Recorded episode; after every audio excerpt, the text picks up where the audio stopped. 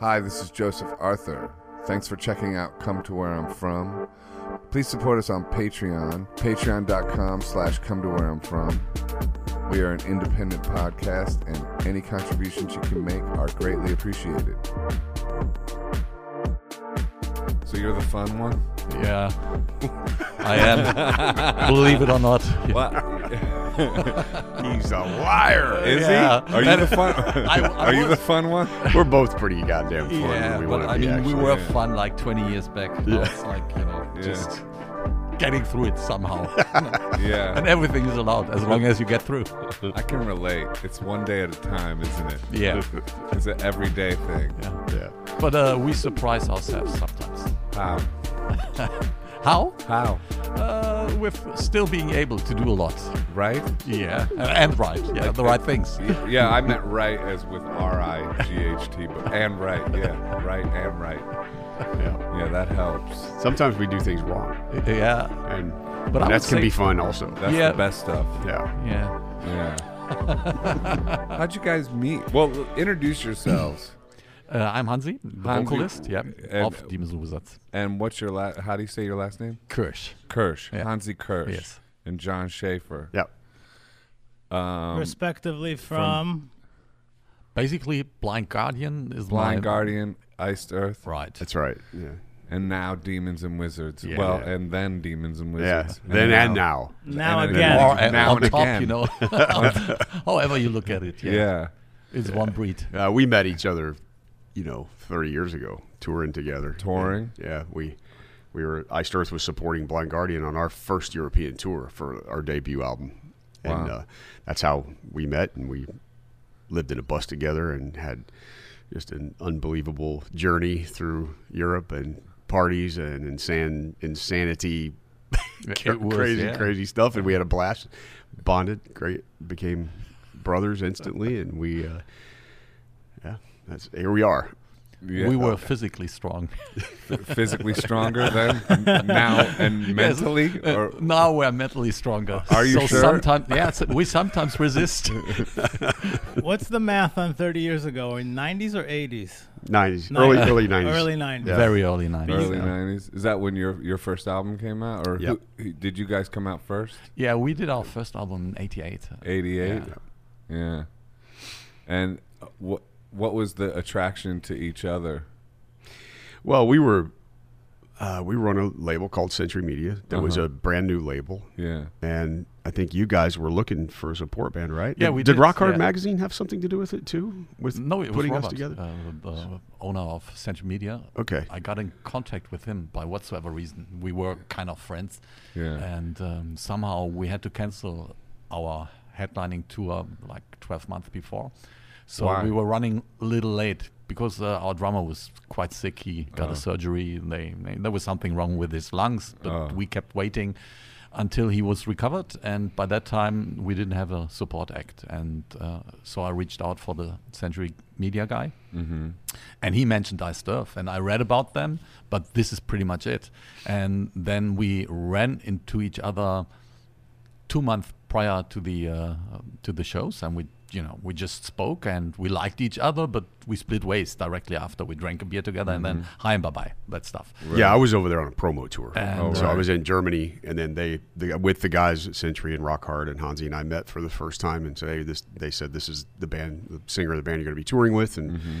drank a beer and talked a little bit, and then, and then we met a few months later when the tour started. Uh, and the tour was a blast, to say so. Yeah. From the very first moment we spoke, all the guys in the band they Really? spoke with, with each other, and yeah, there was a quite very close and warm chemistry. So we ended up in the bus first night. You know, it was a small bus for 18 people, which we were back then, and we always ended up at the very end, you know, of every party, and there were a lot of parties, of course. Right. And uh, we just went to bed on that last fir- two men We were the last two yeah, standing on the very Yeah. first night. drinking everything left And on the bus, we fell- was left. Yeah, but we fell asleep directly. You know, whenever we crushed our beds, we were done. Yeah. And five minutes later, there was a uh, bus breakdown at the very first night, and it was snowing. It was bitterly cold in Germany. Uh-huh. So everyone, you know, still hung over. You know, got out of the um, the bus, and we survived that day, and maybe that you know helped to establish that friendship as close as it is nowadays because it went on like this for the whole time. You know, we didn't get a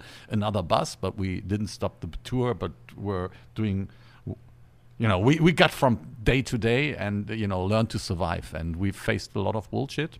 Yeah, I mean, we was- were. It It was galvanized the friendship. totally because The- nobody was being pussies. We were all Right. like warriors, hungry, and we're going to make this tour happen. We're going to make it a success, and we're going to have fun in the process. So, Yeah. and we didn't have, you know, on the bus that broke down, we had we had bunks that we could go and crash in, so you can roll through the night and get to the next gig and get some rest. But we ended up getting into like a Greyhound or city style bus Mm-hmm. with just seats, so. That made it very difficult, and if we were able to get into a hotel room, it was usually for just a couple hours to crash because Yeah. the drives were too long or whatever. So there was a lot of that, you know, where people weren't, you know, it's the kind of thing where if you're if you're not really in to win, it could turn ugly with bad attitudes. But everybody just Yeah. soldiered through and had a part. You know, we made the best of it. We had a, a great time. Everything was sold out. You know, we were everybody was on fire. Both bands were killing it. It was great. Amazing. Yeah. How long was that tour for? Maybe a month. Yeah. but a lot of back-to-back shows in addition. Yeah. And um, I felt so bummed out at the end of that tour, and I was sick for ages afterwards. So Oh, we were Because you missed him? Yeah, that was was heartbroken. another Heart, heartbreak? Heavy metal heartbreak. There was a little bit of crying, you know. We just pointed that out. That's some, the some next uh. Wizards Yeah. album. Heavy metal heartbreak. yes, that's right. it's a power ballad. We work on that. Yeah, next album. We have a plan. but it's like the um, i mean we we were behaving insanely you know we're i think Thomen Even was the only 20 guy years old guys, you know, Yeah. 21, whatever age. that you Thomen was i think the only smoker in your band and Yeah. Most of my guys were smokers and they were living in a fucking tube rolling down the road Mm-hmm. And everybody's drinking all night smoking. smoking in the bus No one, had, no one had the balls to say, "Hey, can we not smoke no, on the I- fucking bus?" Honestly, it was impossible. You Right. n- no one thought about it. you Yeah, know. no It's one even thought well, about it It was a it. different world if back you then. go into a recording studio nowadays and no one is smoking, that feels so odd still for me. You know, and I was always a non-smoker. Yeah. but I was so used to it, I didn't even smell the nicotine Right. anymore. The- But it, it didn't have. It seems to have no effect on whatever we were doing. but it was But, a uh, different time and we were screaming all night Yeah. laughing and fucking which is great for vocalists. Right. I mean, right. everybody was was ended up being sick at the end of that thing for sure. But That's most of it was because of our behavior. You know. Right. What Right. size venues were you guys playing in the early 90s? It was maybe a thousand to fifteen hundred. That, that was the uh, yeah. That was the average, I would say. And now, what's it like? I mean, how many? You guys play huge rooms, don't you? Yeah, that's the festivals mainly, and then it depends on where we are playing. If it's Yeah. like South America, you go up in between three and six thousand. If it's uh, Europe, it's in between fifteen hundred and up to six thousand again. Yeah. Japan is smaller, but you know, very uh, impressive still because th- that's all seated venues usually, and you have like maybe two thousand at the maximum there, and then it's the U.S. with what do we have like a thousand to two thousand as well, right? Uh, yeah, we did. It was. I think the biggest rooms on this tour was like twenty five hundred or so, maybe three. But I mean, you know, we did. It depends on the. It depends on the market you're in. Right. You know, in Europe, even you know, you can't just say it, it, it's. It, some countries are just far. The bands are far more successful than they are in others. You know, Yeah. it just depends. It's weird how that works, but it's yeah, a but thing. it's, it's a worldwide phenomena. Yeah. and uh, we do that you know with each and every album we do a whole cycle and that keeps us busy for sometimes nowadays 18 months right on. How long's the tour you're on right now been going on for?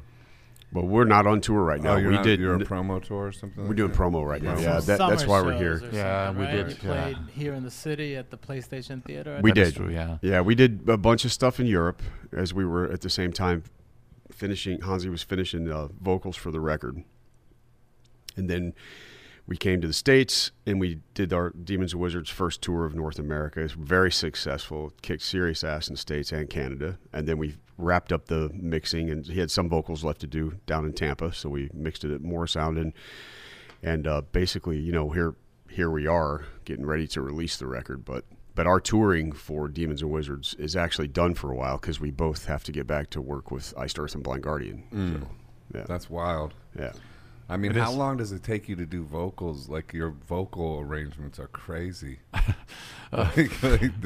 it, it depends on if it is a full arrangement I'm working on. It Yeah. takes like five to ten days to compose it, Yeah. and then to accomplish it in the studio in between two and three full days, and I split them so it's six days. You know, Yeah. six half days. I'm usually working on it. Then we have at least one big choir session, which you know for the whole album demands another week, sometimes even more. What? Where did you come up with that style, or that? What influenced you to be like that kind of sort of? It's almost like opera. Uh, Yeah, I mean, Freddie Mercury. Yeah, it yeah, is. Freddie. I was thinking Freddie Mercury too. I didn't know if you'd take that as Yeah. a, in a complimentary no, it, it is perfectly fine. yeah, we, yeah, we. You're uh, like I was thinking heavy metal Freddie Mercury. That's what I, I've always said. Is that what you said? I said that for years about him because Yeah, he is. He does create vocal parts like that that puts that much thought and depth It- into it. You know, it's the, uh, easily. yeah. Yeah, it's a really im- an impressive situation going you got going on in that noggin of yours. Well, but it, it really pops out uh, spontaneously whenever I listen Right. to music and there is a part and I have that idea and I have the opportunity to do all these uh, stacking on on the recording facilities we have. So you know, I'm trying and trying and trying come up with. I do not follow a, a melody line straight, and this is the difference. So you know, I, I go for you know unisono voices voicing in between. They just differ in like two different tunings, and basically this is the difference that makes it so big. Wait, say that again. Uh, two different tunings. Well, not two different tuning. I- Harmonies, you mean? Or if I have a harmony Right. that runs along for a long time, you know, it's like you know the same notes, Yeah. and then they just split at, at spots, and Yeah. you know I do not necessarily put them at the end, but somewhere in between, and that gives that different feeling you have when listening Yeah. to it. Do you ever try to challenge yourself to be like, let me just do one vocal on this? No, I, uh, I I try sometimes. Right. But when listening to it, because the music is also so rich uh, in Blind Guardian, and Demons and Wizards, I'm like, okay, that doesn't make sense at all. We have like uh, a song on on the uh, Touched by the Crimson King album, which is called Wicked Witch, Right. and it started as just an acoustic. acoustic one, right? Yeah, it is, and it was just that. acoustic guitar, and I worked on it at home, and I had a straight line, and that mm-hmm. was single voiced, and then you know. I felt it sounded good, but there was so much to add, Right. and we added that to it, and it sounded better. And then we came up with you know more arrangement underneath it. So at the very end, it was a regular ballad. But the very first intention was just to have one guitar and w- one voice. But Yeah. it still feels more natural to me to do it this way. I think the the maybe the most stripped down thing that we've really ever done together might be the verses in Dark Side of Her Majesty. Because I think Yeah, we just the- stacked you twice just to thicken Yeah, up yeah, the, yeah, yeah. the, And the there are, like- raging the raging voice. Exactly I'm that. not now the choruses and stuff. That's big. No, no, the you're right. Choruses, but in the verses, I think it's Yeah. more. So there's a few spots where that happens, but Right. not that many. John, do you ever have any input on the vocals for him, where you're like, or it's his Uh, own universe? It's it is his own universe. That's the thing that makes the Demons and Wizards thing special because that's Yeah. Hansi's mastercraft. And if I'm writing songs for Iced Earth, I'm very involved in the vocals because I'm typically writing the lyrics and the vocal melodies.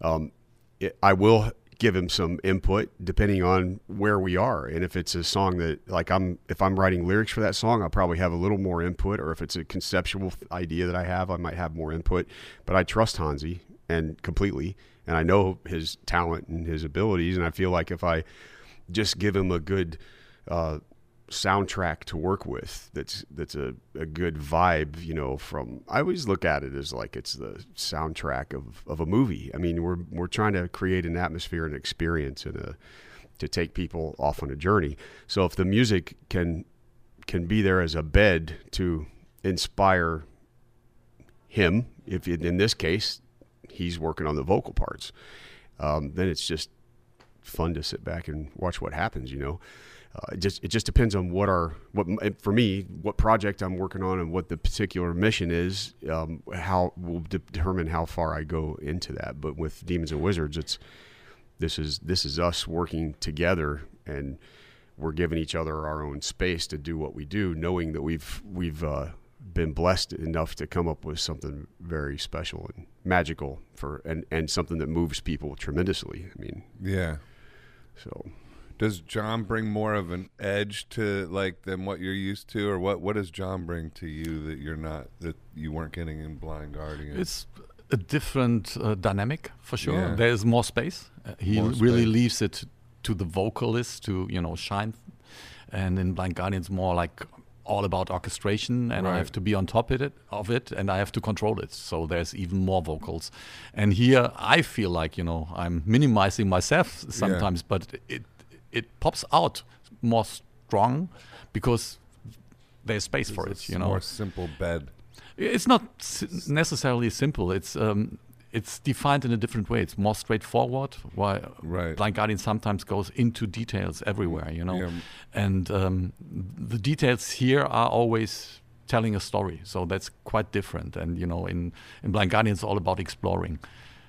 Right. Yeah, I mean, I, I to me, the I, every song I write is to tell a story, and the vocalist is telling the story. Mm-hmm. So regardless of whatever the project is that I'm doing, that's that's the goal. Is I mean, I want the vocals to shine. You know, if it's an instrumental, okay, that's something else. But and there's shitloads of detail in my music, but I leave Right. space for the vocals.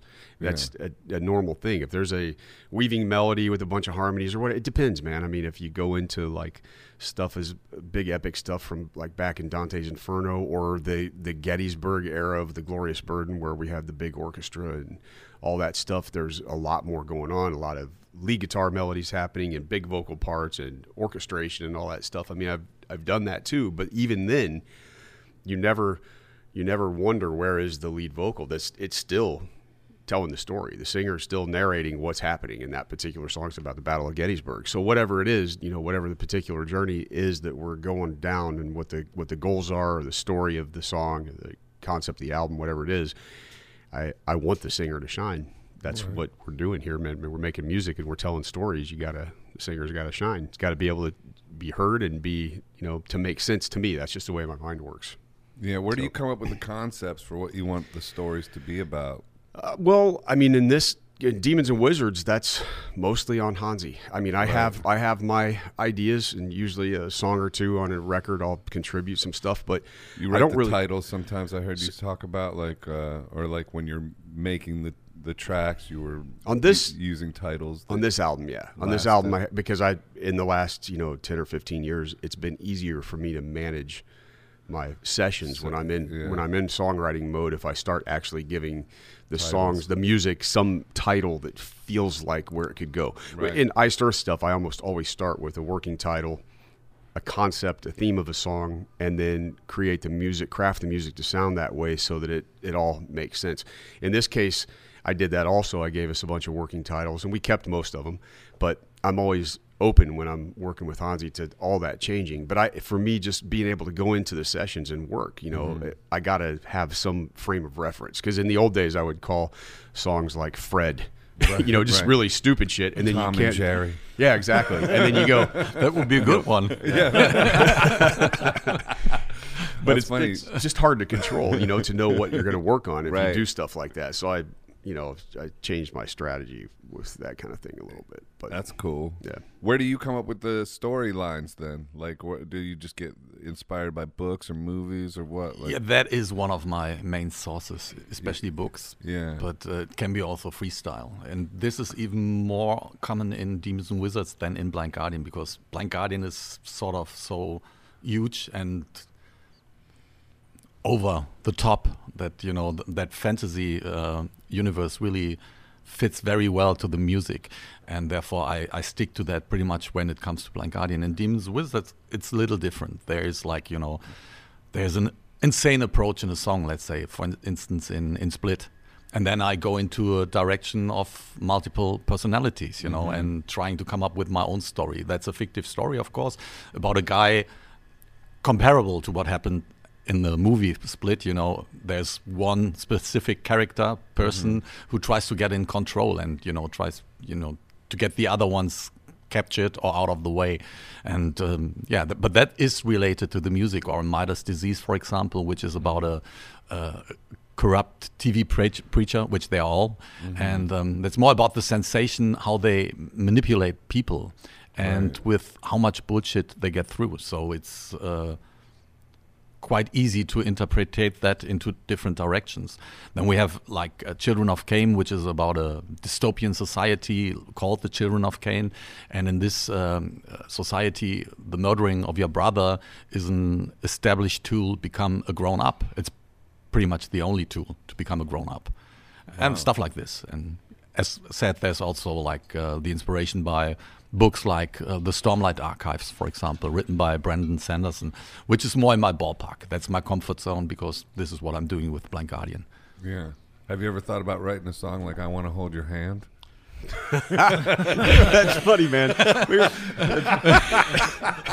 I, I have never, yeah, as big of a Kiss fan as I am, Right. I don't think I've ever written one song about getting laid. Yeah, Christine you know- sixteen, Yeah, something like that. You ever, Strutter, for Yeah, instance. Strutter. Is it? You, You know. know? I was born for loving you, baby. I, I got very strange love songs if Yeah. we do so. Like on on the uh, Touched by the Crimson King, we have "Love's Tragedy is Thunder," which is inspired Yeah. by a news report about an old couple where they lived together in a house, Yeah. and the the wife got weaker and weaker. So and the old man as well, and so he couldn't take care on her anymore. And instead of giving her to, you know, a home where she didn't want to go, he just you know commits suicide for the two of them. right. So that's my sort of love story if There I you go into go. that Man, direction. you are holding, our, wild. holding our hand. There you go.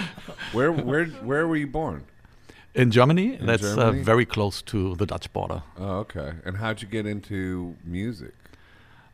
Were you Ba- basically, parents? by no, uh, just by the sensation of listening to it. You know, Uh-huh. I bought uh, the Purple record when I was like 11 or Deep 12, Purple. and that got me into music as much as I am now. Yeah. And over the years, th- that got more and more. You know, you cannot decide it, but it's a passion. Yeah. What about you, John?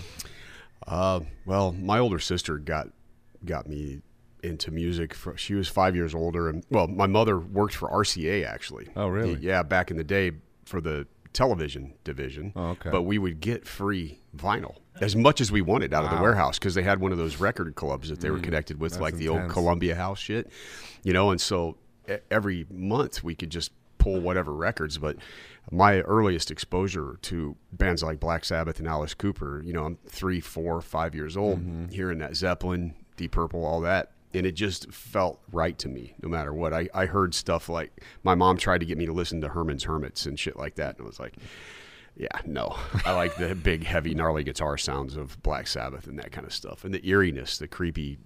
I always loved the dark stuff.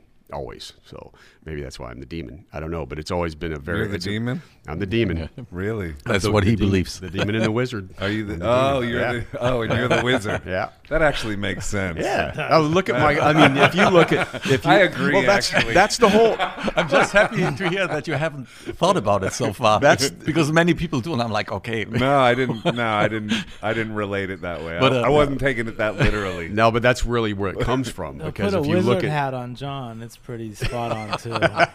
That's true. he outperforms me. That's so bad. Yeah. I mean, it's it's definitely like where eh, the initial idea of the name came from because mm-hmm. well, somebody all- was all calling you our- demon, and somebody like man, What was the story of how the name came? you know, it came from me trying to figure out a name what we could call our new project. And I was thinking about what is it that describes us and what have our band's images and what we're you know I was always writing really dark stuff. I mean Right. fro- from and some could say you know very demonic or very anti-establishment very anti you know established religion government everything and uh, rebellious in nature, and they were always more on the fantasy stuff, doing the Lord of the Rings and all that. So I was I was ha- talking to my ex-wife, and I've said it needs to be something like dark and and light, or but demon and and my she said well she loves Hansi, and she said what about angels? I said Right, demons "Hansi's-" and angels. I said Hansi's no angel, but he is a wizard. Right. that's the name, demons and wizards, and of course Uriah Heep came to my mind, and I'm like, but Yeah, who cares? It fits us perfect. So I called Hansi and I said, dude,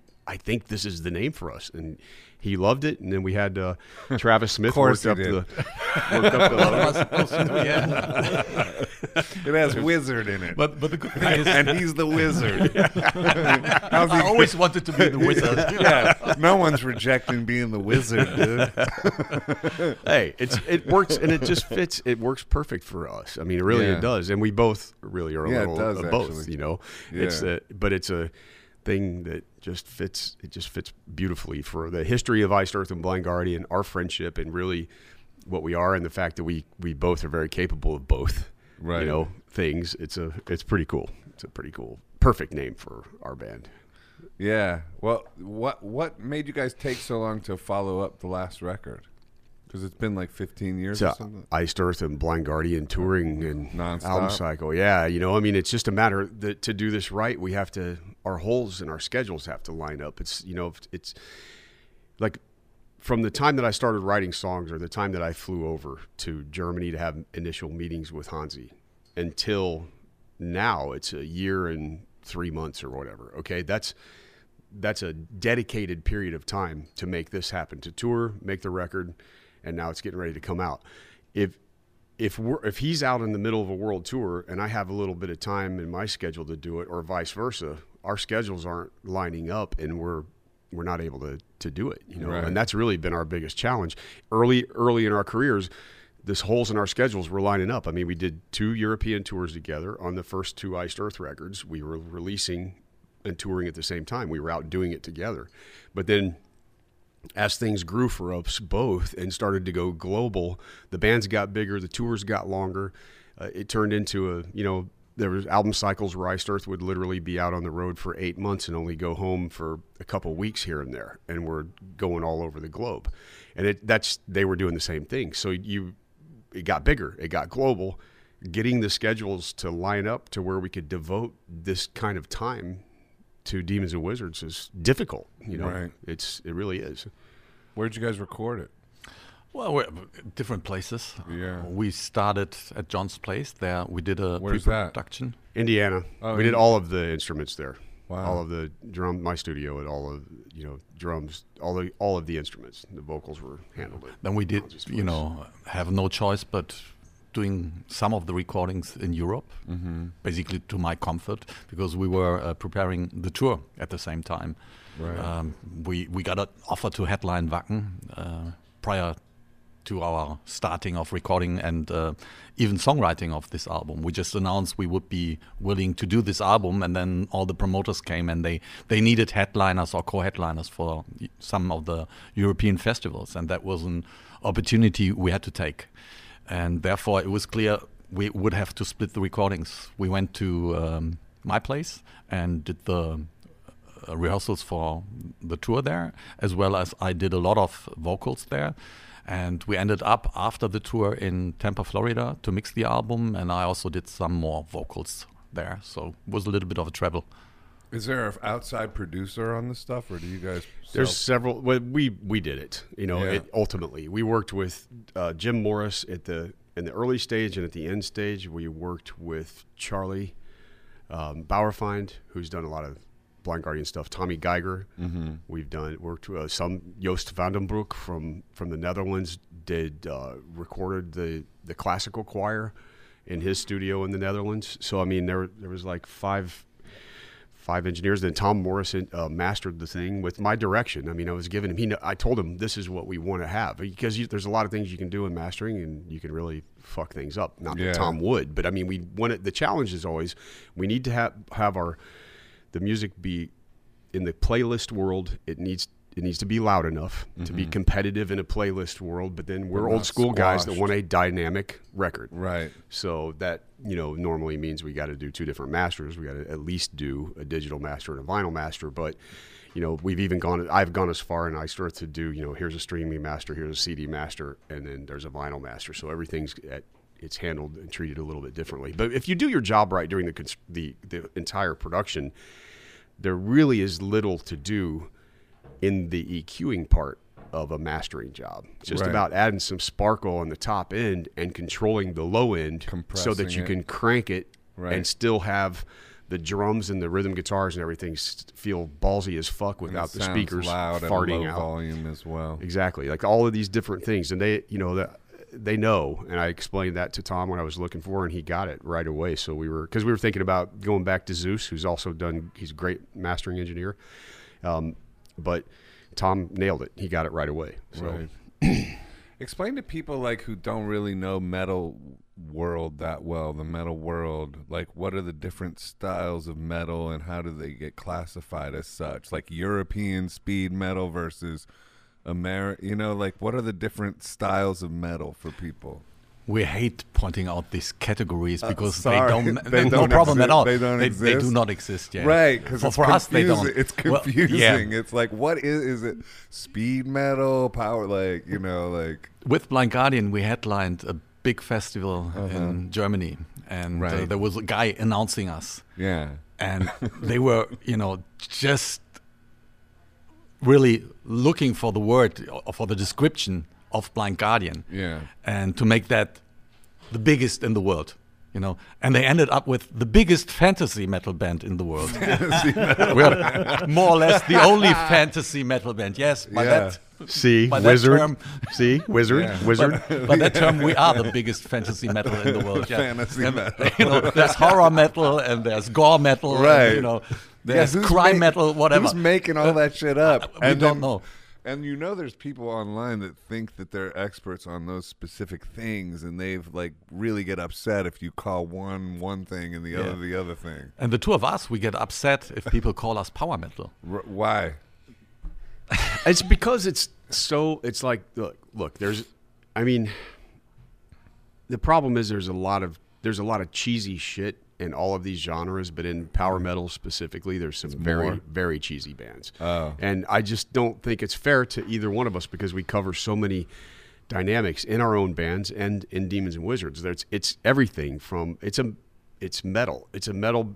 uh, You know, imagine calling Iron Maiden or, or Judas Priest a power metal band. I mean, that's what we are doing. The same kind of music. You know, Yeah. it's it's maybe even more theatrical and more dynamic in, I- in a lot of ways. You know, Yeah, it's definitely yeah, it's definitely on the level of the- theater for sure than Iron Maiden. I would Yeah. say for sure. yeah. I mean, it's just Maybe more so. It, there is there's more there is more things here. Yeah. there's more things wizard. happening but it's one of the, it's just one of those things where the whole the whole uh like it's pigeonholing bands into these categories I realize because there's so many bands and you know it's a crowded genre uh, or style of music that they have to f- some way figure out a way to explain to people but Mm-hmm. that when you lump us in with bands that are seriously cheesy, I just get annoyed by it because we're we're really not that. Right. You know, it's But within metal, would you say there's like European metal that has its char- characteristics and the U.S. metal? If we're dropping all the subcategories, there's within still the a- metal, it's all still. There's no real difference. But there between- is a difference. There I mean, okay. w- however that comes culture. Iced Earth probably is the most European inspired metal band in the US, I would say. Uh, but we What's are, that mean?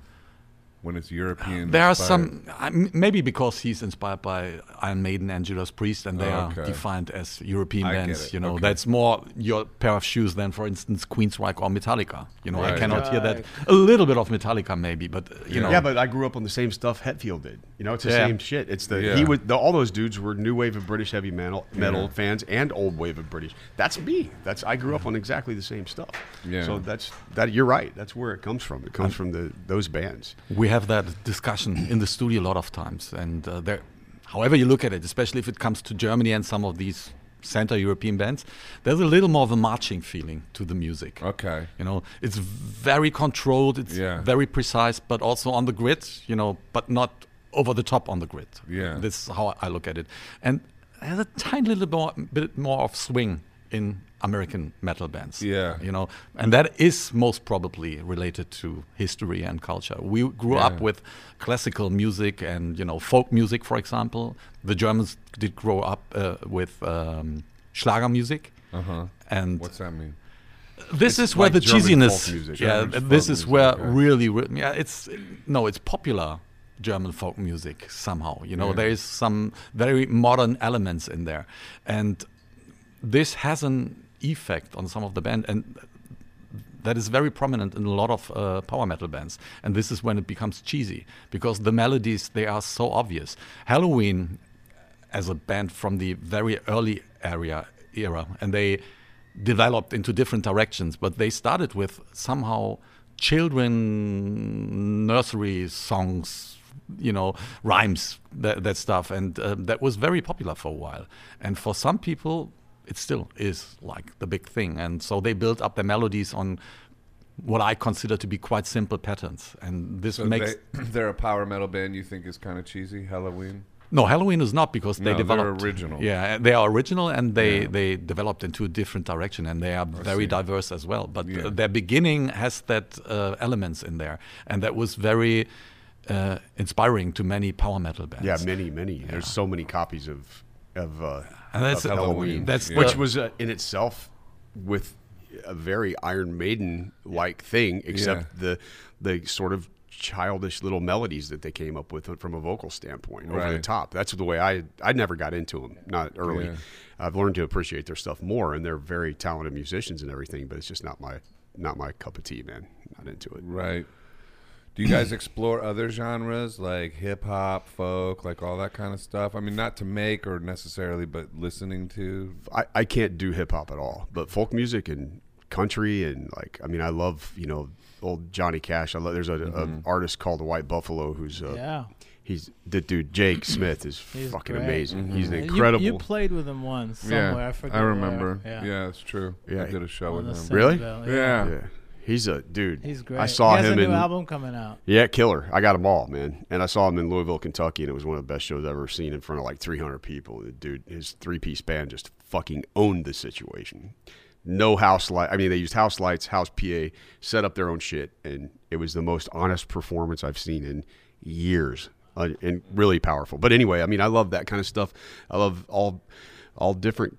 I love all different kinds of music, but I can't really handle rap or hip hop or like techno. You know that that electronic dance music shit. I can't do it. It makes me want to like go hang myself. So you It's didn't pretty listen bad. to Jesus is King?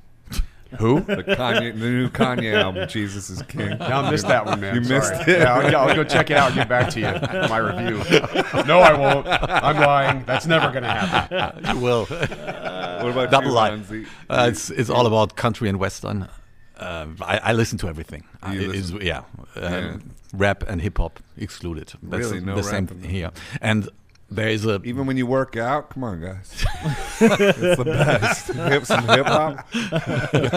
there's a lot of hip hop. Yeah, of course. this is why I don't have any muscles in my body. Um, I, I really appreciate almost every music. Right. Even German Schlager has some good songs, especially Yeah. if you go back to the 70s. Yeah. But uh, hip hop and rap I can't stand. And there is a German division. There are German artists Mm-hmm. singing in German, almost close, almost always closely related to uh, uh, an immigrant background, and they, they they have their own slang language, and I I can't stand that, not at all. It's Yeah. cheesy music, and you know the lyrics are also kind of out of this world. Yeah. What are your favorite? What are your favorite bands? Uh, my all-time favorite band would be Deep Purple. Deep followed by Queen, and then it's you know all the prog rock from the seventies. Um, Rush. Rush, Genesis, a lot of the European. stuff. Gentle Giant would be another one I, Oh, I really on. love. Yeah, Yeah.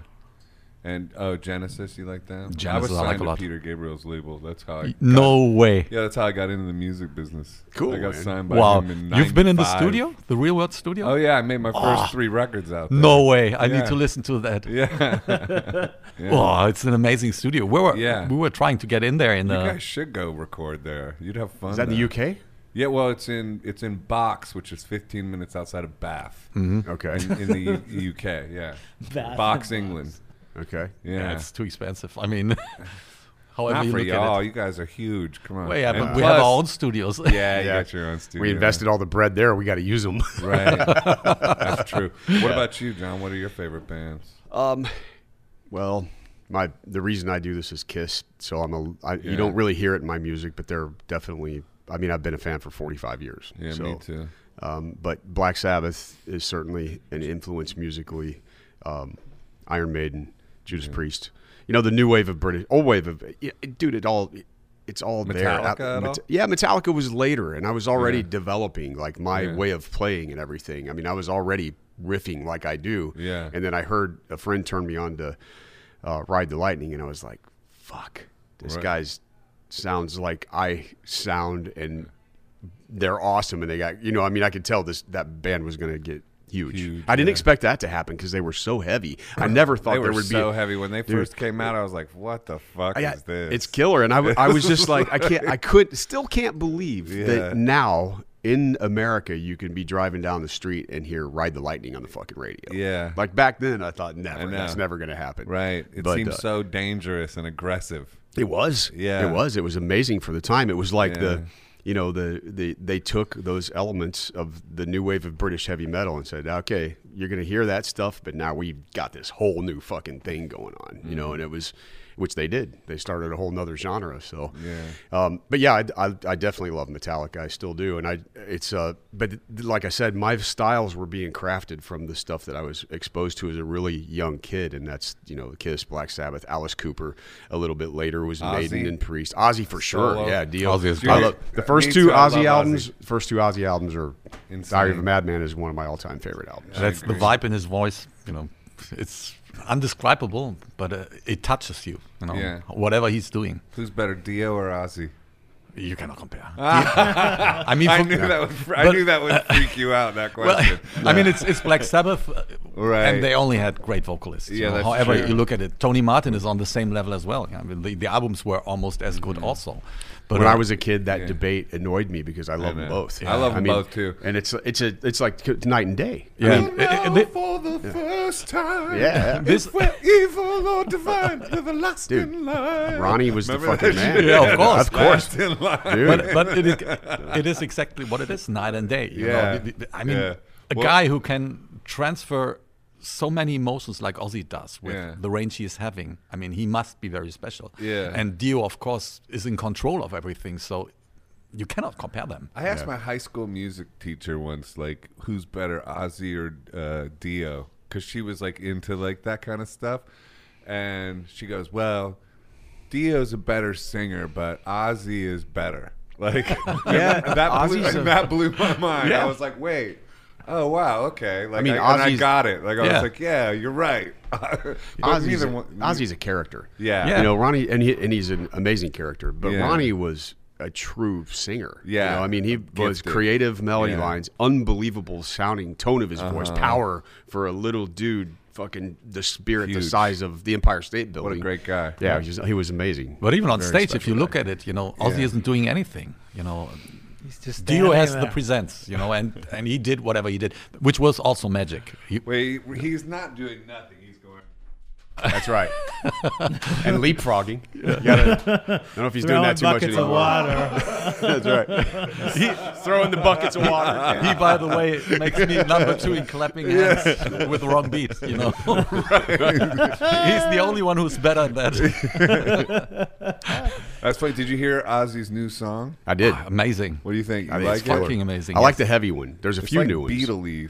It's very Beatle. Are you talking about the one with Elton John? Yeah. Okay, that's cool, but I like the heavy one. Oh, the I haven't one, heard that. Oh, Oh, the- oh, It's I really forget dark. the name. It's fucking Grave killer. from the grave something Yeah, under the grave. under the Is grave. Yeah. Yeah. yeah. And it's it's got like a there's like a riot. Got to check out the video. There's Yeah. like a riot scene going Oh, on in the city, and it's really it's he's like I make you defecate. He's like you just the Ozzy just said I'm gonna make you shit your pants. He just Right. said that in a line, and it's cool. You oh, now I know what it only means. Ozzy can get away with that.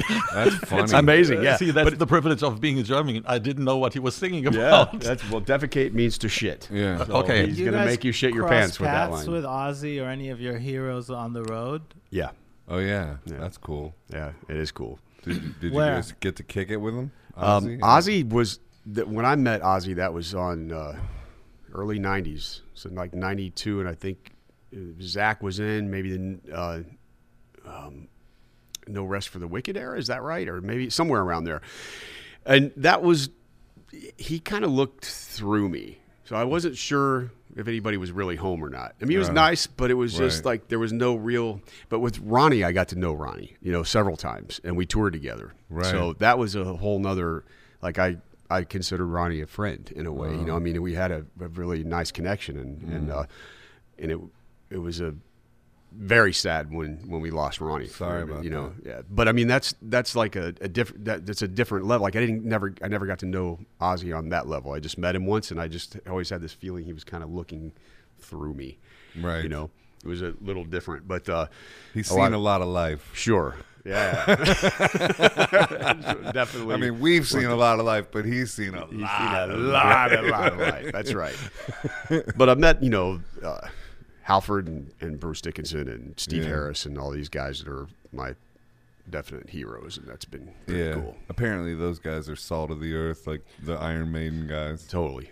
Yeah. Bruce Dickinson flying a plane and shit like that. He's amazing, dude. He's crazy. That's He's a, he's, Insane, that dude's got energy for like a hundred humans. That's wild. It's pretty amazing. Yeah, He's celebrating life. he is. So let me ask you guys this, because I noticed on your new video too, there's like the upside down crosses happen and stuff like that. And then just thinking of like Dio, and he's such a nice guy and a lovely guy, but he also had a lot of that sort of satanic imagery. Like where where is that coming from, and how do you like? And there even in the new song, there's some lyrics about Beelzebub and stuff like that. Exactly, Does yeah. that kind of stuff freak you out? Like, do you think like how are you? Yeah, just what do you think? Well, it's like it's a bit of storytelling. Goes back to, Right. to the very first album we did, which was a song um, related to a song called "Heaven Denies," Right. and that is telling the story of the fall of Lucifer. right, okay. And when we were talking about the perfect opening song for this album, we both were sure that a statement, you know, a very harsh statement, would be the perfect entrance into this season. Yeah. And therefore, we composed a song like this at the very last moment. Right. And um, Jon named it Diabolic. Yeah. And I was like, okay, if it's called Diabolic and it's so intense, Okay, and I go back to to Heaven Denies and to Lucifer's Fall, and I picked up some of the ideas I have had there, and we we follow the story told there. And in that story, heaven is a dystopian place. So you know, we, we just question what is good and what is bad and what Yeah. is wrong and what is right. You know, and uh, therefore we we put in as much dramatic aspects as we could also in the in the video, and we had a um, song on the first album. Yeah. Uh, it was a trilogy, and that was about a que- supernatural, ingenious uh, creature about to destroy the whole universe. Yeah. Because he was so disappointed with all the lies about religion, and he was also following the way of Jesus, Mm. getting to the uh, hills of Golgotha and just figuring out there is no one at the center of the cross. There is no Jesus. Right. And we took that as an inspiration for the video as well, and we just turned it the other way around. We were like, you know, crucified upside, upside down, down. by heaven. But then you grew wings and flew away. Exactly. though. But So if you like look to got the, light. center, there's Yeah. also we we did that right. We we put in the empty cross in the center. in the center, yeah. Yeah. So there is no Symbolism Satan. there. That's that's basically the message there. There is you know there is no evil. There is no evil. That's We're just we're the rebel angels getting cast out, Right. And going to join the rebellion against the dystopian heaven. That's kind of the. right. But it's it's all about the view. What's wrong? What's and right? It's who's- it's all man-made, you know, to say so. What do you what do you, what do you mean by that? It's all Well, man-made. it's the whole album is pretty much about the supernatural aspect of human beings. You know, we Mm. are supernatural. We are a supernatural race by all meanings. You know, whatever we are doing is not natural, and um, we have you so- mean just in general humanity? in general everything. Building a house is not natural. Right. it is not. You know, if you really look at it, it's not. The internet is not natural. It's supernatural. It's almost a divine quality we're having. But we are not able, we're not capable But what's using it. natural then? Because we are humans are natural, and then Well, they aren't what- anymore. You know, the, the, brain, whatever we're doing with our fingers, may be it the thumb or the brain, I don't know. But th- that has delivered us- us into a different position. You know, I guess, we, we do not depend on almost anything. you Well, I think This whole thing could be a simulation. Have you heard the simulation Dude. theory? Like you know, like No. what's natural? Like that's everything that's here, in a way, springs from here. Because where else could it spring from? well, we just can't get our heads around it. It could be it could be that this is a particular wavelength. It could be that like Yeah. there's a veil and literally right here is another existence with completely Yeah. different consequences and there and there and there and it's a Yeah. ripple effect through time that we can't possibly get our heads around. Yeah. But all we can we know that we do have a divine spark. You know, Yeah. that we we do have this ability to Create. create things, Yeah. you know, Yeah. whatever they are, to build things, to basically, if you can imagine something in your mind, you can make it real and you can make it happen. And a lot of the, the, uh, to me, the system that we grow up in, based fear-based systems, control-based systems, whether it's religion, government, you know, university institutions that that rule us, right. that form us are the things that keep us from reaching our true potential. Because if we were able to ap- tap into our true potential, we're basically unstoppable. And those who control everything and keep order on the earth don't want us to tap into the true potential. That's what I believe. Yeah. You're exactly fucking right. Thank you. No, I'm I- Ding, ding, ding, ding, ding, ding, ding. ding, ding, ding, ding, ding, ding.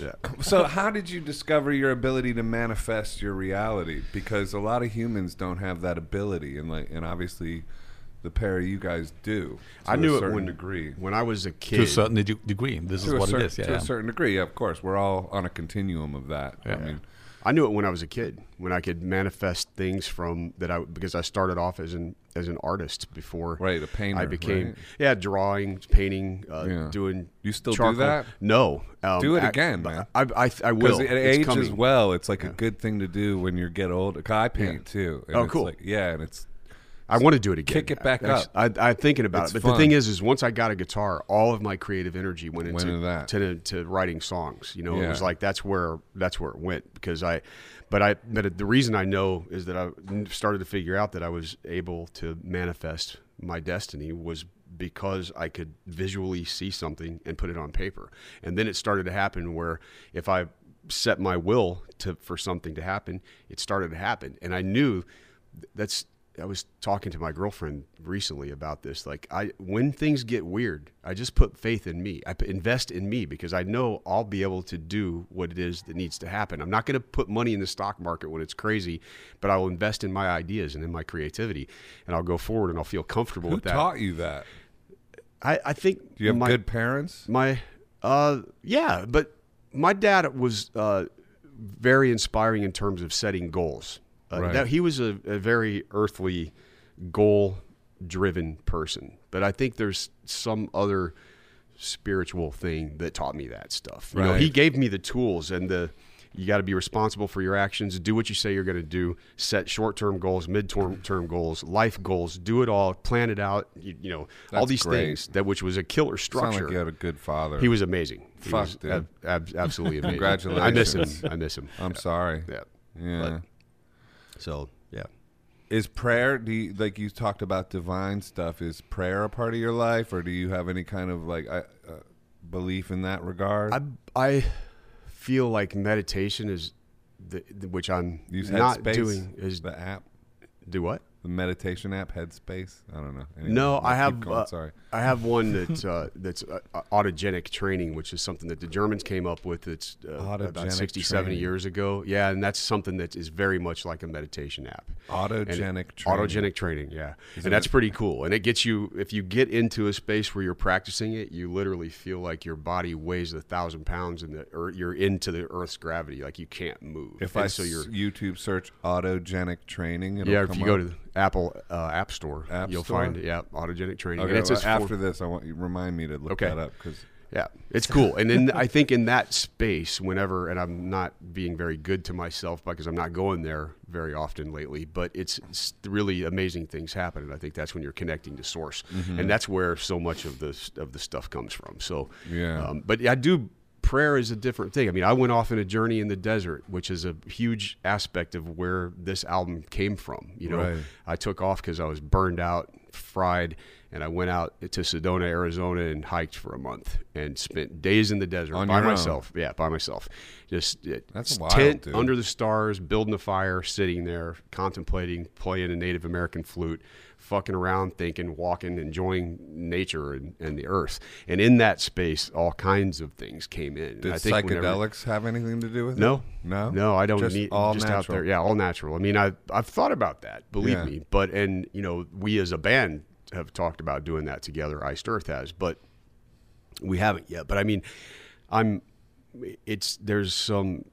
If we can get out of the fucking rat race, Yeah. and get our heads connected to source, then that's where you can really tap into the true Dude. power of humanity, and that's that's what we all are missing. Do you know? listen to Abraham Hicks? I never heard of him. Oh my God, you should check that out too. Like, cause it's a she, but she channels in a whole group of people, and they call Abraham Hicks or whatever. And it's like, yeah. Anyway, it's all about. But the way you're speaking, she talks about source and all that stuff, tapping into source. It's just rem- reminiscent of that same energy. So you went and camped out on your own for like a month. Yeah, well, I, every about every two to three days, I would go back and get supplied and cleaned up because Okay. I did, you know, I'm climbing some serious heights, and I only had could handle so much weight to be able to do Yeah.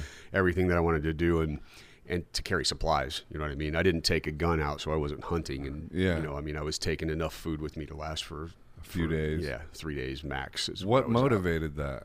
Has Being that something you've done com- before? Or No, it was a brand new thing. Felt like I needed to do it, like I, wanna had to. I want to do this. You should do it. Yeah. I should recommend it for everybody. Yeah. It's a, you you will all of the bullshit with the phones and the the distractions and all the Yeah. garbage just goes away and you get you just get into a space that's very very comfortable. I had a hard time coming back. Yeah. I mean, I did. I was like I was very Into complete and whole and I coming back to the to the rat race was just horrifying to me. You know, I mean, it was weird. It was, so it took a little bit of an adjustment. But I'm, I mean, a week later, I was with my brother in Germany, and Yeah. we're planning, and it was like everything's going to be okay. but fun. it was really like a almost a culture shock having to think to come back to the world in that way when I was last so year, much peace. you At know. this time, I moved to Mexico, and like, and I was there. I got an apartment. I was like, I'm out of the rat race. And uh, then when I came back, Ehud was like, "Let's start this podcast," and I was like, "Fuck." I'm back in the rat race.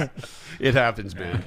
What about you? What do you have any kind of like any kind of practice in the spiritual realm? or Yeah, I did like the that? the Mara, Maharishi Oh, meditation back in the days. Yeah, TM. Yeah. And it, it was okay, but I gave it up after a while. Yeah. It really didn't bring me anywhere. So right. my my my journey is the quest for the source. You know, which I know is within. Yeah. And um, I'm always amazed when it expresses itself, and that happens with songwriting, for example. Yeah. There's no doubt about that. But uh, going back true. to the uh, the question, I do prayers. You know, Yeah. however, I I relate to it when something comes to a point, and I was advised to do so. You know, someone mentioned to us, you know, how long you need to speak to that universal pr- um, force, and I, do that from time to time. Mm-hmm. Yeah. Me too, man. I I practice yoga just about every day. Killer. Like, and do and I and do a run. I did a little run today, and then a yoga before this. Even though we're meeting pretty early. Yeah, that's pretty cool. I know. Yeah. I'm gonna go do a yoga after that. I have to like keep my like. I have to drive myself towards the light.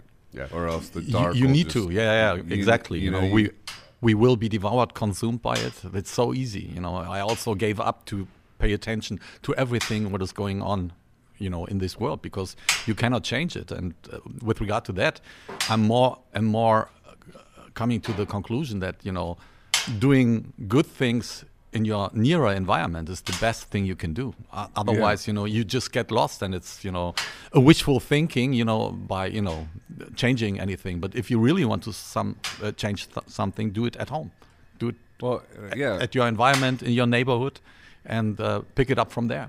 And um, this is what I'm working on, and it's you know going quite well.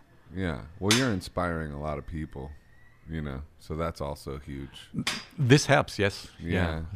Sometimes when I look back to the beginning, I haven't even thought about that. It was all about the music. It was just, you know, Yeah. you know, doing what we wanted to do. And um, then after like three or four albums, you realize that you were a lot. You you meant a lot to people. You know. Yeah, you don't really notice. it Yeah, and- and you don't notice because Right. Then when- it comes later. When you just hear the stories, you know what happened to the people. Like you know, they they were facing a severe uh, disease or something, and we helped them getting through it. I mean, Yeah.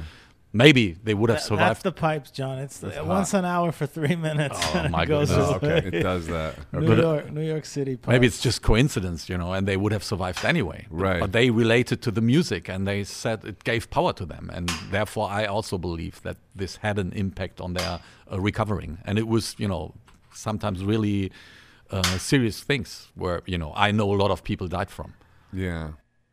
Yeah, this we had this uh, artist on the podcast named Agnes Obel, and she said that she had a theory that music came from the sea, like when we used to be in the sea or something, and it's like the language of the sea. I don't know. I don't know why I just thought of it. What do you guys think of that? Do you Well, I mean, it's the at all? sounding of the whales. I mean, it's Yeah. probably the connection to that. I, I don't know. It's it's Yeah. very I don't know. It's a, we're, it's all frequencies. Every single thing, you know. Vibration. it's all vibrations. Every Yeah. single thing is made up of energy. This mic stand, every single thing has energy. It has Yeah. power.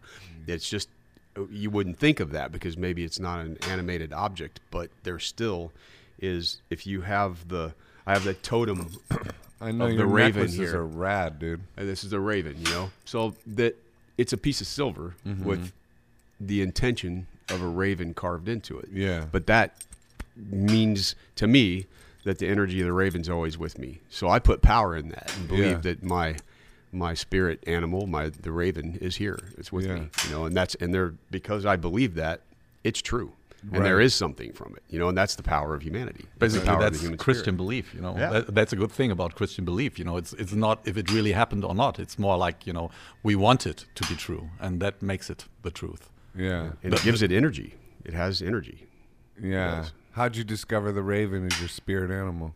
Well, that's a long story, but it's a um, it came with the uh, on the Incorruptible, the Iced Earth Incorruptible album writing cycle. Yeah. I was going uh, to at a super early doctor appointment one morning, and I'd been doing lots of long writing sessions. So I get up and it's like five thirty in the morning, head to the north side of Indianapolis, get just this test done, and I go back and I figured I'd probably crash, but I had tons of energy, so I go in and I start a session, and for whatever reason I called it Raven Wing, and uh, that's what I named the file, and I just start playing, and it, I go go into like a time warp, and I uh, eight hours later, I've got seven minutes of music laid out, all the parts, you know, all the eh, all of it, keyboards, drums, lead guitars, rhythm guitars, bass, everything. And I didn't, I had no idea how much. I didn't even get up to piss. I didn't even look at the clock on my on my computer monitor. I just went into a zone. So I'm like, man, this is a really cool piece of music. Whatever. I and I and I had realized I missed an appointment with our the um, album cover artist to go through a consultation of where the cover was going to go. So I called him. I'm like, man, I'm sorry. He's like, dude, you never miss appointments. It's okay. But I got into this zone, and a few days later, I was in a Reiki session with this, and she she at that point said, "You have a giant raven around you. That is, and that you need to research what that means. That's your spirit guide. You need to look into it." And I was like, Raven Wing. She just said she didn't have a clue, even who I was at that. And then she says that to me. So then I look and I I didn't, you know, before that I didn't know where I was going to go lyrically, but then once I studied the energy of the Raven, I'm like, okay, that's where this song. Obviously, this is meant to be. This is there's a reason for this. It's the biggest song on the last Iced Earth record. It was amazing. Yeah. What's the energy of the raven?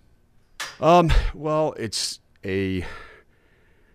Um. It's it's a transformative time. Uh. It's a time of magic. It's a messenger from spirit worlds into the now. Yeah. And there's there's a lot of things you can look it up. Edgar a- Allan Poe has the whole thing about the raven. Did you ever read Yep. that?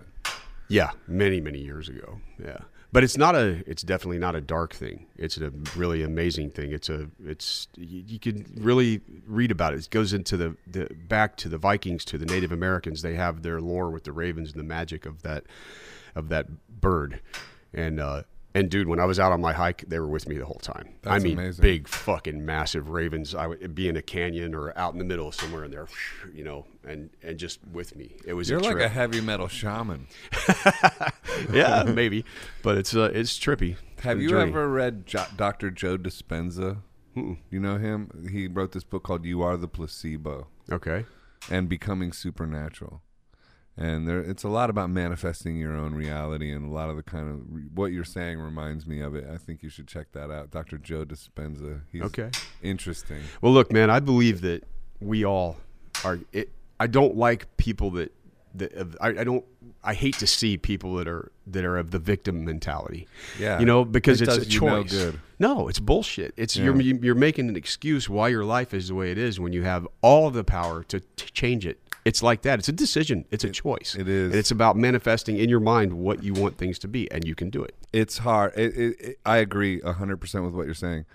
Um, when you get into a negative tailspin, it be it seems really difficult to elevate yourself to the pers- perspective that you just laid out. That's right. It is. But And I've been there myself. when- I- me too. And and, it, and it. it goes back and forth. And when you're in the perspective you just laid out, it seems like the easiest and most obvious fucking thing. It's obvious. Yeah.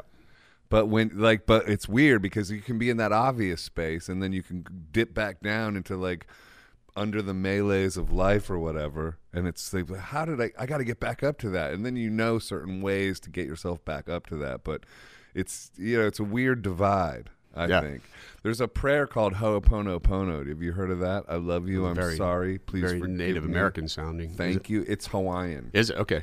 and it's like um it's a mantra about what you're saying like taking complete and total responsibility for everything in your field of consciousness so Yeah. if somebody if you're in, endured some trauma or something from somebody and um but it's in your field of consciousness or there's a problem you just apply this prayer and it's like taking in full responsibility. That's that's the idea. It's like not acknowledging or not dis or not not acknowledging the fact that maybe you've been victimized in some kind of way but the fact is if you remain in that victim what you you know mentality you're going to keep manifesting more victimization. Right. so you have to get yourself elevate yourself out of that You have to accept it and take the lesson out of it. yeah And and you know and almost be thankful for it because it is Yeah. part of the growth process. it is definitely what about you what about your spirit animal do you have one Uh, if then it is a hare.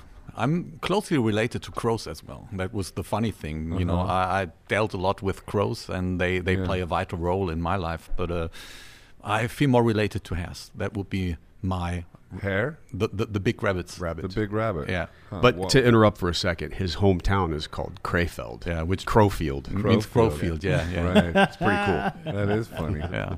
And I was also digging into the Raven stuff, like you know, that's also part of um, Islamic religion. Uh-huh. They, you know, they they cover deal, the deal with God, you know, after Cain's deed. So there, there was a ra- um, relation to children of Cain. But you know, I was just thinking about what you were saying, which basically is true. But take yourself into the position of a, a third world person. I mean, you can you imagine how difficult well, and it is is- and you're right. Then you could like break it down into that, and it becomes a little bit more hard to get your head Yeah, around. but if it's you- like, if like, yeah, how's it res- their responsibility? I agree. Those- especially if you relate, you know, history to it. You know, they have like a history Right. of I don't know how many no, I, centuries. I, I agree. It's it's not black and white. No, but also, but think about, uh, but think about how many of those third world countries that are probably much closer to source than our brutal system of what Christianity, of That's- Catholicism, that's true, the- of the uh, colonizing and the brutal things that we've done in the name of spreading empire and power Yeah. have have dampened their source. Yeah. Yeah, but it's you know. so destroyed. You know, I mean, Yeah. it's, it's for them. It's probably even harder to find that source back than it is for us.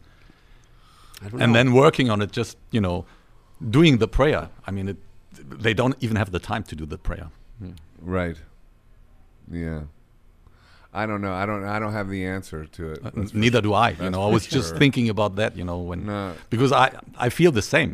You know, that if you want to accomplish a goal, you have to go for it. And Yeah. you have to come in terms with yourself. And we have a song on the album called "Wolves in Winter," which is about the nature of man. You know, accept the beast within you to to become the perfect human being. There's Wait, no other chance. That's like Jungian. Find assimilating yourself with your shadow type stuff. yeah, yeah, exactly. Accept the beast within you to what become the perfect human being. Yeah. and that's kind of- that's, kind of- another spirit animal for me is the wolf. That's You- why I wrote those that Yeah. lyric, the lyrics for that song. That's because that. amazing. It's another it's another one that came through later was the the wolf and the raven, and it's a it's a thing for The me. wolf and the raven. That's Yeah. cool. What and why the hare? I feel attracted by them. You know, I, they are smart. I, I really like the way they, you know, they, they are very productive. Mm-hmm. There's no other uh, species which uh, breeds so much, which means they are endangered, of course. They have a lot of enemies. But if you ever had a dog, you know, hunting a hare and seeing how that hare fools the dog, I, I feel a lot of sympathy for that, you know, because Huh. they are so smart. That's interesting. I've never even thought about hares Yeah. before. I love them. I really love them. I He like does. I Always like to has. discover them and you know really spend time on them. And I lose myself on it. You, you know, That's especially. I the other animal that would be a dog, even though that's man-made, uh, that's still a great animal, you know. And I enjoy them, and I enjoy their loyalty. But especially, you know, when they let loose and try to hunt a hare, you just see how difficult it is. And the hare is one of the rare animals I killed so far. I, I don't like to kill animals. I had to because one of the dogs I had was still faster than the hare. The hare, the hare was not fast enough, so you know the dog got it, and you know I had to. It was merciful. Yeah, I had to come to a solution there. That's interesting. Yeah, Man, so you have some dogs.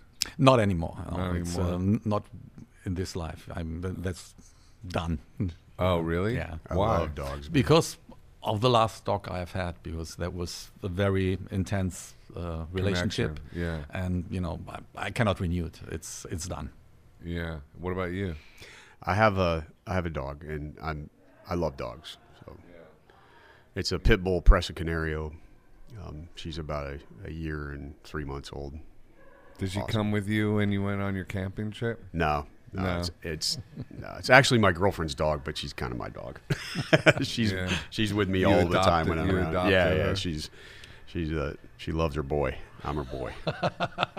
So are you guys thinking about like after the the touring cycle, like gearing the um, Demons and Wizards project back up sooner than the 15 year hiatus before this Yeah. time? There, there's a very good chance. You know. Yeah. However, we are going to maintain that. You know. Uh, Yeah. th- There's no need to keep silence for another 15 years, and that would deliver us into a quite delicate uh, situation because then we're almost, you know, we're at least scratching the 70s then. So Yeah, I mean what, it's in not. 15 years? you Yeah. mean? Yeah, we can't do that. I mean, it's not, and, and you know, I mean, I'm not in the at this point. You know, I don't want to be going out on ridiculously long world tours with Iced Earth either. I mean, we were on Yeah. a tear for a long time. We've done a lot of amazing stuff, but those, I got all these things that I want to do in my life that are that are uh, all revolve around creative art. You know, Right. in whatever form, and uh, whether it be actual artwork, writing, songwriting, productions, whatever. And if I stay on the proverbial hamster wheel of album tour, album tour, album tour, I'm not going to get to these other cool things that I want to do. Right. And I think we've reached a point in uh, in our careers. Iced Earth is a legacy band, and we can basically design our future however we want. You know, Yeah. we don't have to do anything they say you have to do. That's just you know what I mean. Any any of the norm. Oh, you got to do this. You got to do that. No, There is no fuck you. they We anymore. don't. No, we, we don't have to do that. like you know, how do you guys keep yourselves together on the road? Do you run, jo- jog when you get to the next place, or anything like that? I honestly more or less um, reserve my whole day for the performance. So I'm really doing physical ed- exercises vocally yeah. throughout the whole day. This is what I'm doing sitting and then doing my, my breathing stuff and Uh-huh. you know coming up with the first keys to sing Right. and get everything in shape. Yeah, he warms up all day. oh, really? Yeah. And it works well. That's wild. Yeah. I do it soft, you know. It's not like I'm going for the intense stuff. I'm I'm just, you Yeah, know, like- warming up everything so the registers there, the ranges are back. What are some of the things you do? uh, humming a lot, you know. Yeah, e- exactly. And then go through the uh, keys and do a lot of falset stuff first to to really the soft falset stuff, right? Yeah, and then do that for the whole day. And once they are somehow, um, re- do you say revive? Yeah, when they are revived, then I know okay, now I can go to the regular registers and then get back my clean voice, and then I go to the harsh stuff. So you work on it. I work on it, yes. What about you? Um, I'm basically failing myself right now in terms of taking care of my body on on the road. You know that it's I'm pretty beat up at the moment. I got a torn rotator cuff in my right shoulder, and I've got a some low back issues. So, um, my ideal world with with being on the road would be to have my Wing Chun master with me, and then I would train every day, all the time. Wing That's, Chun. Wing Chun's what I'm into. Yeah, That's and a form of a martial art. it's kung fu. Yeah, Kung It's a- fu? yeah, it's like the it, and that also was Isn't that what Tai Robert Chi. Downey Jr.'s into? Too? It Wing is. He- yeah. and he has his guy with him all the time. Right. It's what it was. It's like that wood dummy thing. that's that you- right. That's yeah. one of the. That's one of the Oh, okay. training uh, methods. that That's cool. use, the wood dummy, and that's that's what Bruce Lee started off as Right. a Wing Chun guy, and then he went into all of the the different. He studied the what he felt was the best aspect of every martial art, and then he created Jeet Kune Do, which was his own martial art. And that's it's a for me, it's just the most um, complete grounding, good for spirit, mind, body, all of it. And it's just a, a problem to practice Wing Chun without a partner is really difficult because it's all about sensitivity training and it's a, a hands-on crossing hands and doing stuff and it, it's a it's difficult to do on your own you can do some things but i would uh, love to have that element in my life when i'm on tour because it would make things a lot better in just every way. But it's also you know that's it's a budgetary issue then bodies on the bus and it's usually the you know when you're touring in the united states for example you get a bus with 12 bunks and we've got band and crew on there and there's no room for anybody else. And that you know what i mean? Then it becomes another issue of all of these other expenses down the line and it it just it's a it's kind of a pain in the ass. How'd you get into that? Um, I got into that after my second cervical spine fusion. I had always been interested, but it's very hard to find somebody that's actually schooled in real Wing Chun. And it just so happens that this uh, in this little town, Columbus, Indiana, south of where I live, there's a Wing Chun master there that's right in the lineage of Yip Man, who was the one who trained Bruce Lee. Okay. And and that's uh, it, it's it's awesome. He's a killer practitioner. Really, really great. It, all the guys that are into that are engineering minds. You know, it's very mathematical, mm-hmm. a lot of feeling as well. But it's it's the they they have to study the math and use the engineering. That's I think that's why they're so attracted to it because you that's how you can get a, a very small person that's not s- very powerful just whip the fuck out of you mm-hmm. because they they know how to use their body and they know the angles and they know the math and it's the that's the trippy thing that's that's very very cool about it.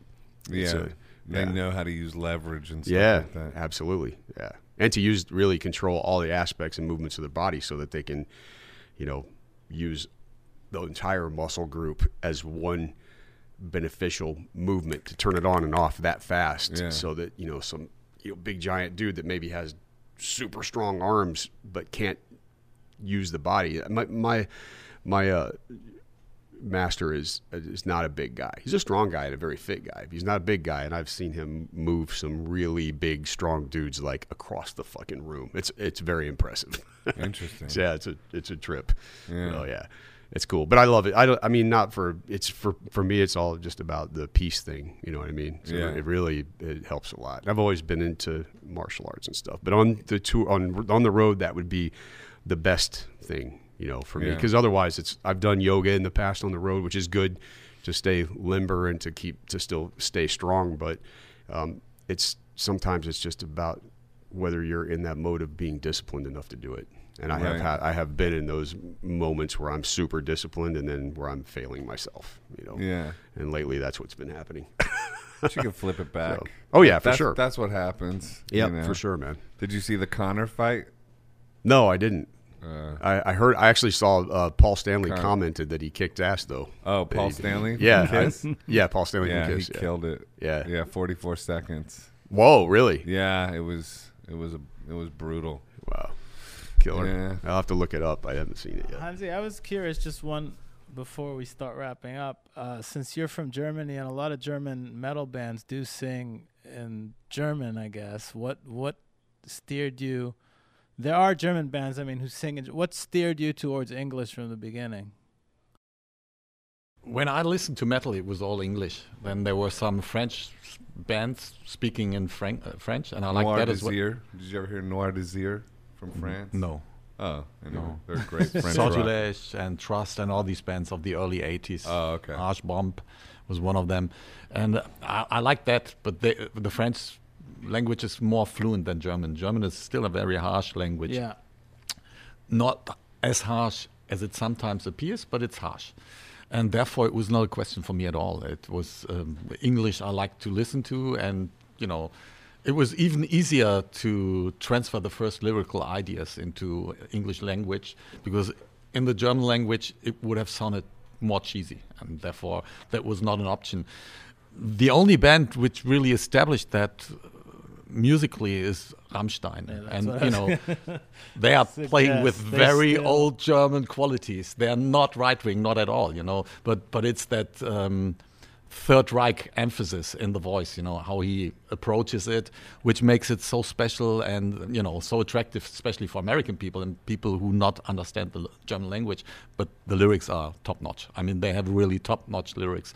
And all the other German bands singing in German, they never attracted me. There are some medieval metal rock bands which do a decent job and they do good in lyrics as well.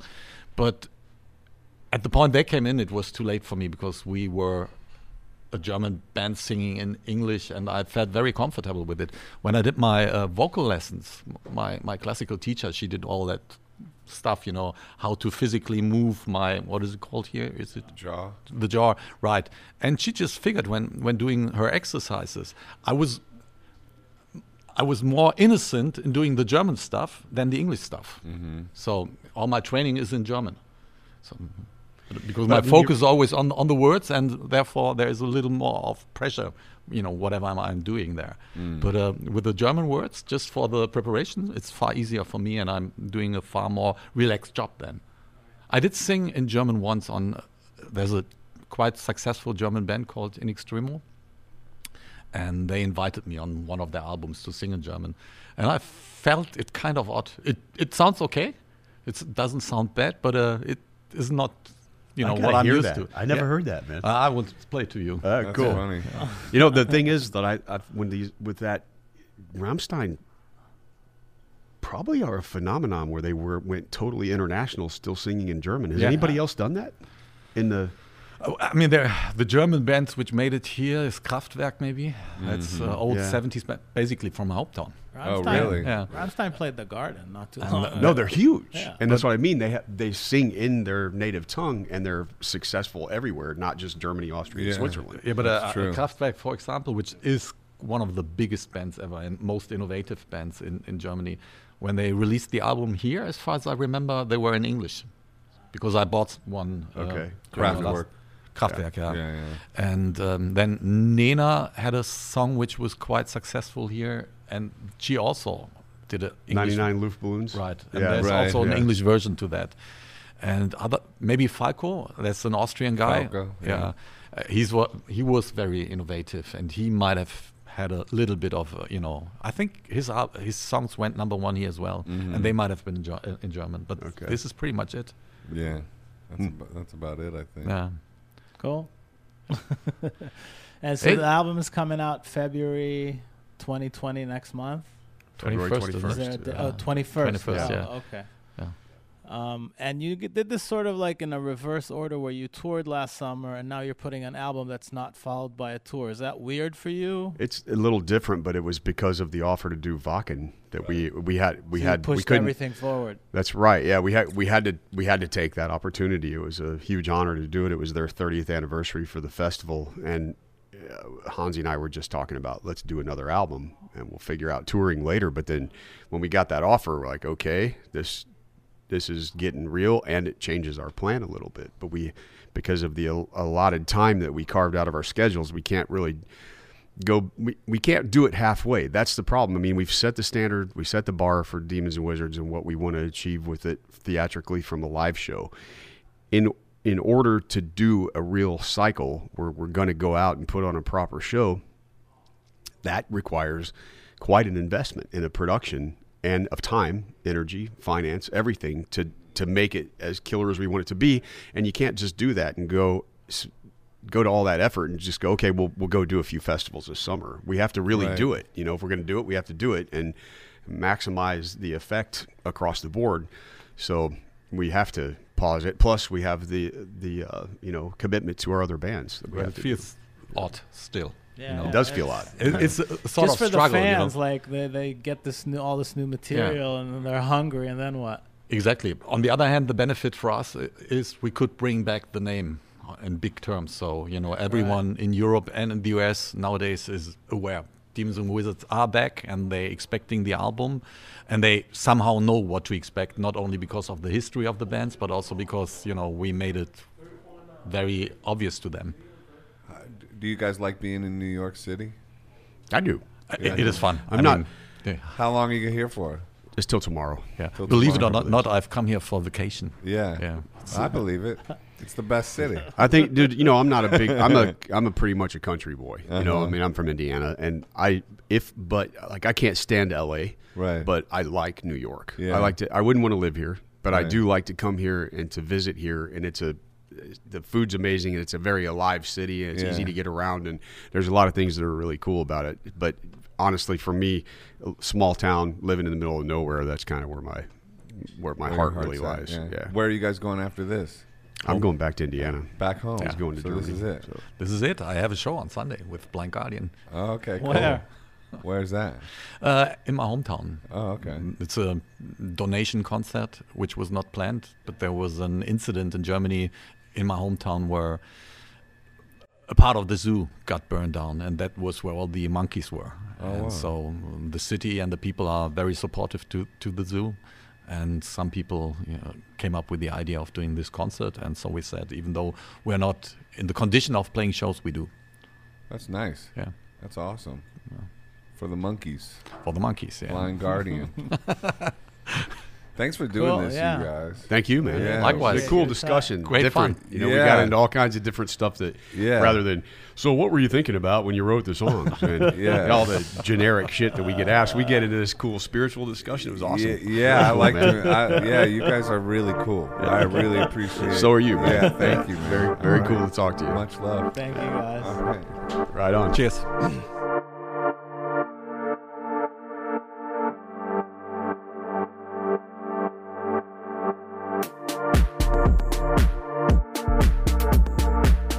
Hi, this is Joseph Arthur. Thanks for checking out Come to Where I'm From. Please support us on Patreon, patreon.com slash come to where I'm from. We are an independent podcast, and any contributions you can make are greatly appreciated.